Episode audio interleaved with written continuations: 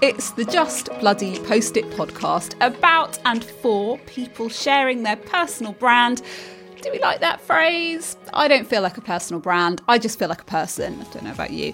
How about sharing their mission on social media?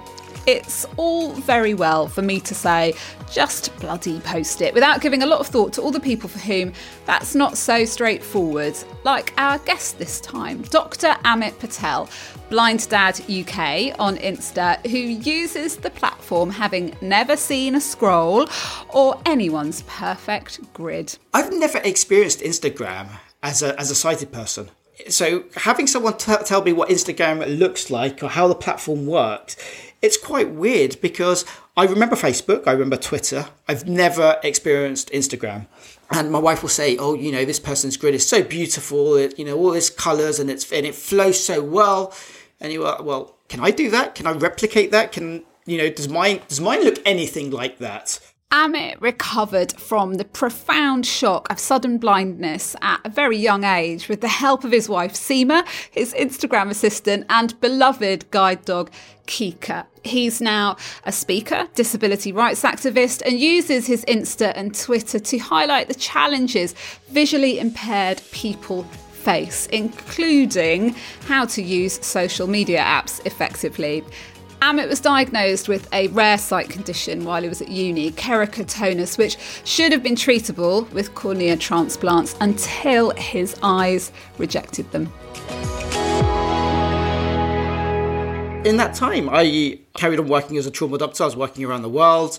I fell in love. I got married, um, and a year or so later, after after getting married, came home from work one day, uh, had dinner with my wife, went to bed, and there was a build up of pressure in the back of my eyes and they literally just went pop. And that was it. That was that was the beginning of my sight loss journey Wow. So did you wake up the next day unable to see? Was it that quick that it, the sight just went or, or was it gradual? No. So I woke up in the morning with a very, very hazy vision. So I can, I can see my hand in front of my face, but I, I was used to that after having so many corneal transplants. I thought, you know, just, just splash a bit of water on my face. I had no idea what had happened overnight until my wife saw all the blood on, on the pillow and, and uh, over my face. It was very much go to the hospital, have have my eyes bandaged up, um, and that was it. I never I never saw again after that. What a massive shock, even for somebody who uh, had been through, you know, years of, of treatment on your eyes. Amit, how did you cope with that as somebody? a young man, I guess I'm guessing from what you've just told me in your early 30s, facing life now being unable to see. I've never had a contingency if I ever lost my sight. Was always, well, if the rejection starts up again, I know where to go, who to talk to. So to actually go through that, it, it, it kind of shocked me. I think, I think my, my body just went numb because I didn't know where to go or who to turn to. And you kind of still hope, hold on to the hope that, you know, it went so quickly, we might be able to find a cure or do something to, to kind of get the sight back again or get a li- little bit of sight back again. But then being a doctor, you know, the doctor's hat saying to me, you know, I, I mean, you're never going to see again. And you kind of, you've got that internal conf- confliction. You're just, you're trying to hold on to something, but you know, really, there's actually nothing to hold on to. It was one of those things where, for me, I just didn't know what to say, what to do. So I just went very quiet, tried to absorb, tried to take it all in and think, well, this is what my life is going to be like. How can I move forward? And that, at, at, that time, for me, it was very much impossible to even think about moving forward. It was very much to the day, you know, can I get through this day? Can I get through the next day? And it, and it was it was that internal struggle. When You go from being able to see everything and not being really able to not not think about what you see in front of you. You just react to, to what you see. To then being in a world where everything is just dark. You don't know the difference between light and dark. You, it literally is. You don't know the difference between you know the morning or the evening. Because for me, it just it, it felt the same. It must have been scary, Amit. And I know that you, your wife, Seema, helped you a great deal in in that time of acceptance, I suppose, which I think anybody listening would uh, understand must take a long time to to move from that hope that you're clinging onto into like this is my life now.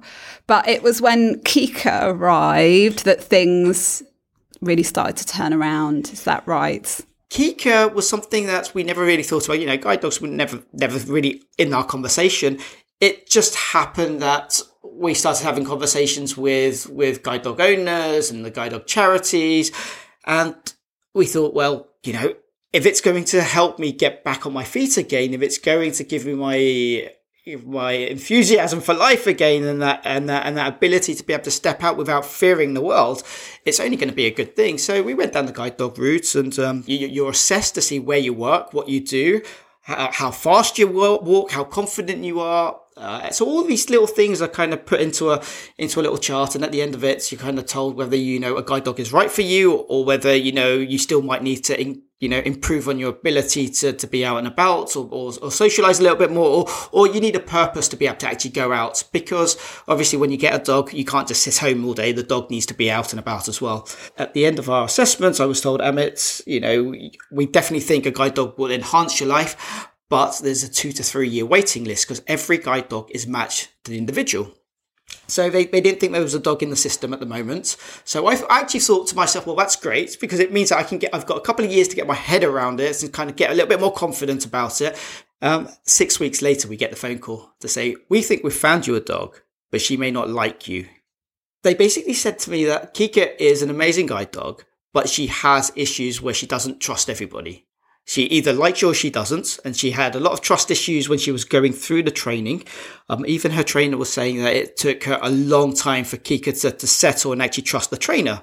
So when they brought her around for the first time, she was she was 18 months old, well less than 18 months old, so still a little puppy.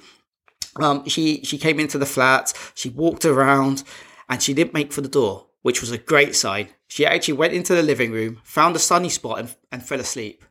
Uh, and I was told that's a good sign, you know, that the fact that she's not because she's comfortable, she feels she's yeah, comfortable, yeah, yeah. yeah. So uh, you know, she she wouldn't she wouldn't normally relax if she was, you know, she wouldn't fall asleep if she wasn't comfortable. So um, we went for a little walk. Basically, at the, at the end of that, they said, "Look, we think this will work, so we'll put you and Kika in a hotel for ten days. So that way, it's a new environment for Kika, a new environment for me, and we both have to actually trust each other and work together." And, and do our training together. And that was really the start of um, of Kika and, me. Really, it's amazing just just how one one guide dog can change change your world. So now you and Kika navigate London together, which is just crazy. I mean, I can, you know, barely do that on my own, but it's not always sweetness and light and great stuff. Amit is. I watched a YouTube video this morning that went a bit viral at the time, I think. Kika had a camera on and she caught a man on the escalator in the tube being rude to you, impatiently asking you to get out of the way so that eh, they could get past to get on with their very busy, important day. Is that the kind of thing that happens to you often? It's something that I never thought I would ever have to encounter. It's uh, you know, you don't you don't ever think that people would be that rude because I've never experienced it. Um, you, you, hear about it and you, you, think, well, you know, it's it's a, it's a rare thing, but when you're on an escalator, you know, you're obviously I'm, I'm completely blind. i have got Kika in my left hand on the on the harness, so she's she is so only five percent of guide dogs are escalator trained, and those five percent of guide dogs are, are, based in London due to our transport system because we have so many escalators in, in London. These dogs are specially trained to use the escalators you know, and I, th- and I think people just don't understand just how difficult it is. It just getting around London and then getting around London as a as a visually impaired person. It's a whole different thing. I don't think people are rude. I think people just don't understand. Um, you know, and they might they might say to anybody, "Yeah, can you move out the way so I can get?" But they just don't see what's in front of them. And I think that's that's the problem. That's very understanding. I think I think people definitely can be rude. That video got a lot of uh, press coverage. A couple of years ago, 2018, like that. Yeah. Were you already using your social media channels at that time for disability advocacy? Is this something that you've always talked about publicly? You talked about public speaking, but online, were you doing it as well then too? So I used to have a Twitter account when I when I was sighted, when I was a doctor. When I lost my sight, obviously, uh, I, I Twitter, Facebook, all of that stopped. I actually started using Twitter again the first day I did my training with Kika at the hotel. And that was, that was purely so friends and family could keep up to date with what I'm doing and how the training's going rather than calling us up all the time or calling my wife up. It was very much just a, just a way to show people, oh, this is what we've done today. And this, I love to use social media in a way to, to educate people to show them there's a you know there's a different way or there's a different way of thinking uh, and highlighting issues that people may have seen all the time but not realize it impacts disab- disabled people. It's just a great way a great platform really to, to highlight problems out there. And do you find that that is a, a, an overwhelmingly positive thing? Or by putting this stuff out there do you find you attract uh, more negativity? It's, it's 50 it's 50 uh. 50 it really is. It's i I'm relatively new to being blind. Sometimes you get messages saying, "Oh, I mean, it's always been like this." You know, you just have to get used to it from from someone else who's visually impaired and probably been visually impaired all their lives. And I kind of think, well, why do you have to get used to it? You know, why can't uh, workmen keep an eye on their on, on work sites when you're kind of walking through a pavement and the, and the footpath is closed? Why do you have to walk into the road? Why can't if someone sees you, why can't they say, "Well, would you like a hand?" Would you like me to take you around this obstacle? You know, why do people ignore disabled people all the time? It shouldn't have to be that way. Even when I, when I was sighted, if I saw someone who'd need help, I would I'd be the first one there. I'd you know I wouldn't think anything of it. As a disabled person, I need someone to give me a hand. I, I sometimes get into situations where I need someone to come along and say, "Can I help you?" Imagine being at a train station and you're you're on a busy train station on a busy platform at at peak time and you get that announcement. You're on that platform, you're ready to jump on your train, you get that announcement to say that your train has now been cancelled or it's been, it's, or it's now departing from platform three and you're on platform six. If you've never been to platform three, how do you get there? Everybody is off that platform, running to platform three. It's it's that whole awareness. It's it's just having that ability for someone to say, "Are you okay? Can I help you?" And I think it's breaking those barriers down. That's that's what I work towards. I love that message. It's okay to offer me help. I might need it. That's true for all of us as well. Well, we all yeah, we do sometimes. all need help. We yeah. do all need a hand sometimes, and we are so uh, you know we can be surrounded by a crowd of people and really only thinking about you know what we're doing and not noticing what's going on around us. Is Twitter your biggest platform on social media? Twitter is easy. Yeah, I was going to um, say how. So talk us through how do you use Twitter?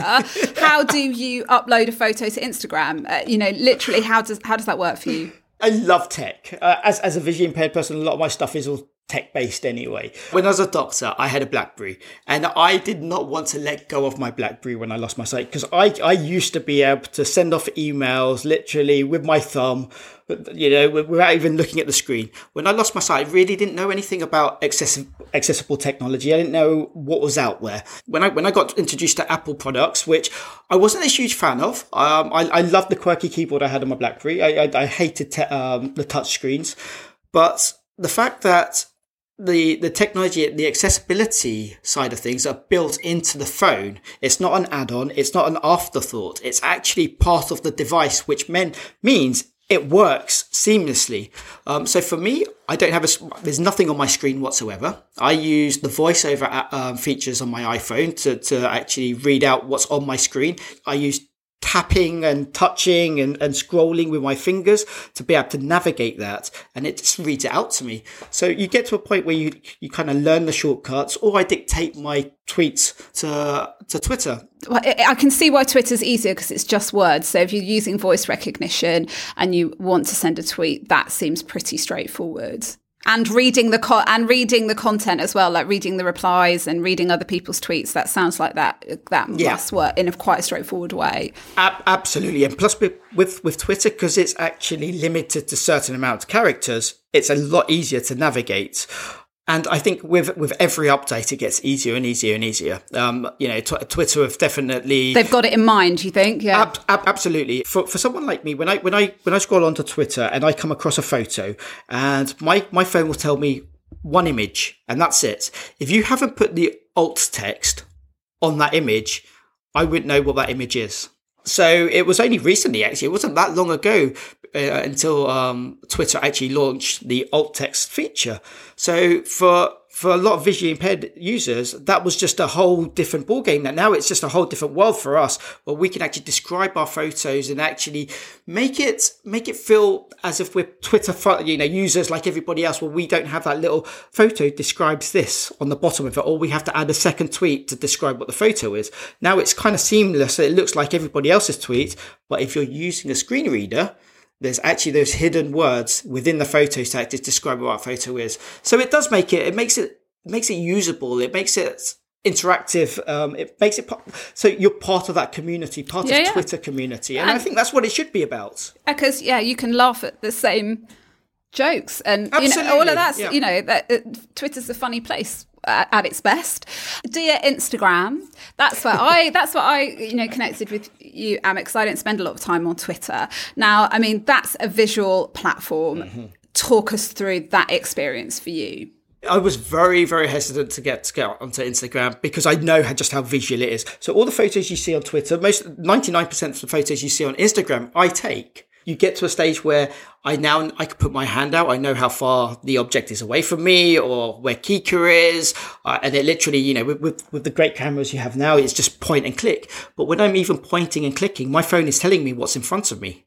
So it's using it's using. Blimey, technology. will wonders never cease? That's absolutely. it. Never occurred to me that you took the photos. Yeah, so all the ninety nine percent of the photos you saw on Instagram and Twitter and the videos are all taken by me. I would snap away, and it will load up on the cloud. And I'll, I'll if, if my wife isn't around, I'll, I'll give her a call and I say, "Have a look on the cloud. Tell me which photo is either in focus or is relevant to what I'm, you know, what I'm trying to describe. And half the time, you know, she'll, she'll say, oh, it's this one, and she'll kind of ping it back to me. Um, and she'll describe what's in the photo so for I, so I can do the description for it.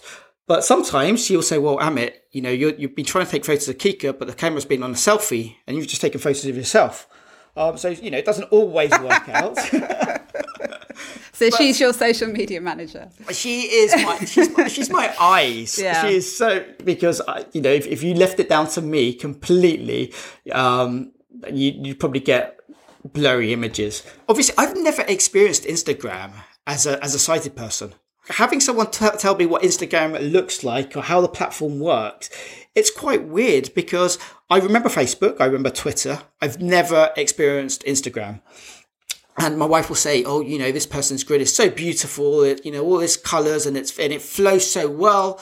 And you are, well, I can I do that? Can I replicate that? Can you know? Does mine does mine look anything like that?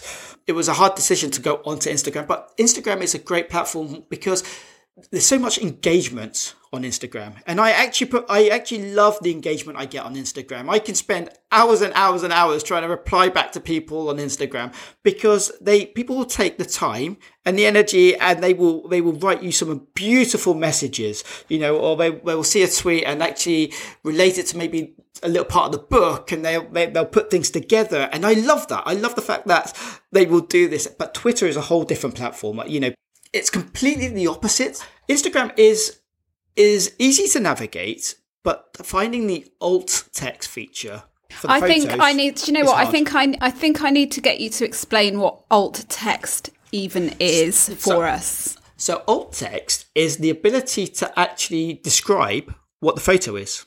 So when you take a photo and you you upload it to, to say it say Twitter, there's a, there's a little icon on the bottom that will give you the ability to actually describe what that photo is. So you, if you if you're taking a photo of yourself, a selfie, you could actually describe that selfie in, in, in as much detail as you want. And imagine imagine describing it to someone who's visually impaired, because this is what that feature is for. I want someone to take that photo and actually paint that picture in my head of what that photo is. But when you look at Instagram, you will never see that alt text. You will never see that text over your photo. Is it possible to add alt text in Instagram to your images or there is videos? Yes, absolutely. You can now you can actually add the alt text on. so when you're looking at your Instagram post, if for someone like me who uses a screen reader, when we actually click on the photo, it will actually describe what that photo is if you put that description in there. The moment you put that alt text in, you're making it accessible for every visually impaired person. I have also seen people uh, just write a little um, note at the bottom of their caption as well, which I presume would serve the same purpose. Absolutely, yeah, you can just add it I've, there, can't you? Absolutely, I you know it's it's finding that advanced feature and then finding the it needs to be a little bit simple. It needs to be you you upload a photo and it gives you that option straight away. It prompts you, you to, do it. Yes, that would be the change. If you if you were to talk to somebody at Facebook or Instagram, that would be the change that you're That's actually it. prompting people to do it. Yes. Yeah. How has losing your sight and becoming visually impaired, I suppose, affected how you present you, yourself to the world, does it make you feel self conscious, Amit, or do, has it had the opposite effect of making you think, I'm just going to go out there and say and do everything I want to? Why not? you know, you know, I am. I was. I, when I before I lost my I was a very confident, outgoing person. Uh, you know, being a doctor, it's being a trauma doctor as well. I kind of had to think on my Felt feet. pretty capable, I imagine. if you Yeah, can I- help you know- help people with that stuff. Abs- Absolutely, Yeah. it was. It was. You know, it was part of me. I was always brought up to help others before I helped myself. You know, it was. It was part of our DNA when me and my brother were growing up. I felt that I was making a difference to people's lives, it, and it was never about the status. It was never about what car I drove, where I lived. It was nothing about any of that. It was I would. I would help anybody at any time, whoever needed help. When I lost my sight, I lost all of that. It wasn't just my sight, it was my confidence, my independence, that, that drive for life. Everything just disappeared.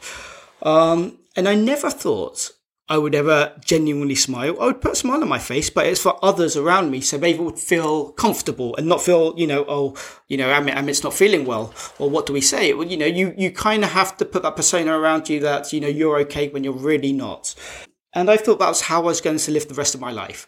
And with help and, and support with friends and family and, and Kika and, and having that peer support and talking to other visually impaired people, I thought, well, I don't have to live my life that way. I can do what I want to do. I want to get that confidence, that independence back. I want to be who I want to be. It's little steps. It doesn't all come at the same time. It's, you know, you kind of, you, you, you get that little win and you kind of build on it and it build on it and build on it. And, and eventually that smile came back. And with that smile, that confidence came back. You know, always wanting to help people. I thought, well, medical training, you know, I've got the medical training. I've, you know, I'm, I'm confident enough to stand up and actually talk in front of people. But the biggest fear as well was I don't know what I look like anymore.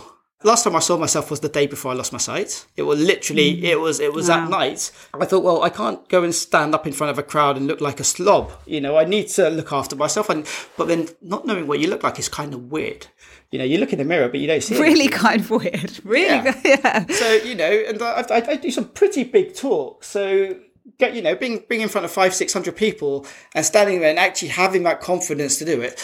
But you know, eventually it does come. You know, you, you do start believing in yourself, and I think that's that's a that's a huge thing because you have to believe in yourself. Um, you have to believe in what you say. You have to believe in what you do, and you have to make others change the way they think because of what you say. And I think that slowly just kind of comes back. But you know, you do get people who still criticize you and say, well, you know, being being blind, you must have, you know, must have lots of barriers and you can't do this and you can't do that. But you know what, honestly, I wake up in the morning and I have a huge smile on my face. I didn't think I could be this happy ever in my life. I've never been this happy in my life. And that's despite of losing my sight. Uh, because I'm a, I'm a husband, I'm a father, I work, I enjoy what I do, I'm making a difference. Um, and all of that is that motivation to keep going on and, and actually, actually engage with people who you, I would probably never engage with, talking to organizations and big corporations and ta telling them, well, the way you do things is actually excluding me. How about if you do it this way? Or have you thought about doing it that way? The simple things would be, you know, when I lost my job, I lost my career, I lost that circle of friends I had because, you know, you, your career is a huge part of you. So when I wanted to kind of get back into the workplace, the moment I wrote down that I'm visually impaired, my application gets put to one side. I think I applied for over a hundred jobs, um, which I was overqualified for for a lot of them, but the mo- but I didn't get a call back for any of them. And I actually then decided to do ten applications again for the same jobs and put, not put down visually impaired, and I got a call back straight away. Um, and when, when, when I went into the offices to, to have my interview, they just didn't know what to say. They, they, they basically said, well, you're going to find it difficult or impossible to, do work it, here. To, to work uh, because they had no understanding of visually impairments. Part of your current mission now is is on that very topic. It is. Yeah? So I, I am a, I'm a trustee for an amazing charity called the Vision Foundation. They are they're a grant giving charity based here in London. They do so much more work about uh, engaging with with employers to try and get visually impaired people back into the workplace. There's over 2 billion visually impaired people in the UK. Um, and only a quarter, 27% of working age or blind or partially sighted people in the, are in work. It's, it's a tiny figure. And it's because a lot of employers think that visually impaired people can't actually work in the workplace. the Vision Foundation are working with so many organizations to try and get them to actually understand that having a vision impairment shouldn't stop you, shouldn't stop anybody from, from working because there's, there's technology out there, there's help, there's support, and it's that whole mindset of things. So uh, the Vision Foundation are really there to help and support and actually try and get more visually impaired people back into the workplace you know, we're, we're changing minds. We're, we're, we're, having these conversations, those conversations people don't want to talk about. People are afraid to talk about. You know, you want to wake up in the morning. You want to, you want to actually have a purpose. You know, if you want to work, why shouldn't you be able to work? Absolutely. Brilliant mission, Amit, to educate and include people in every aspect of uh, what brings us a, a, full life, you know, whether that is being able to just read a picture or have the job that you want to have. There's no reason why we can't adapt and include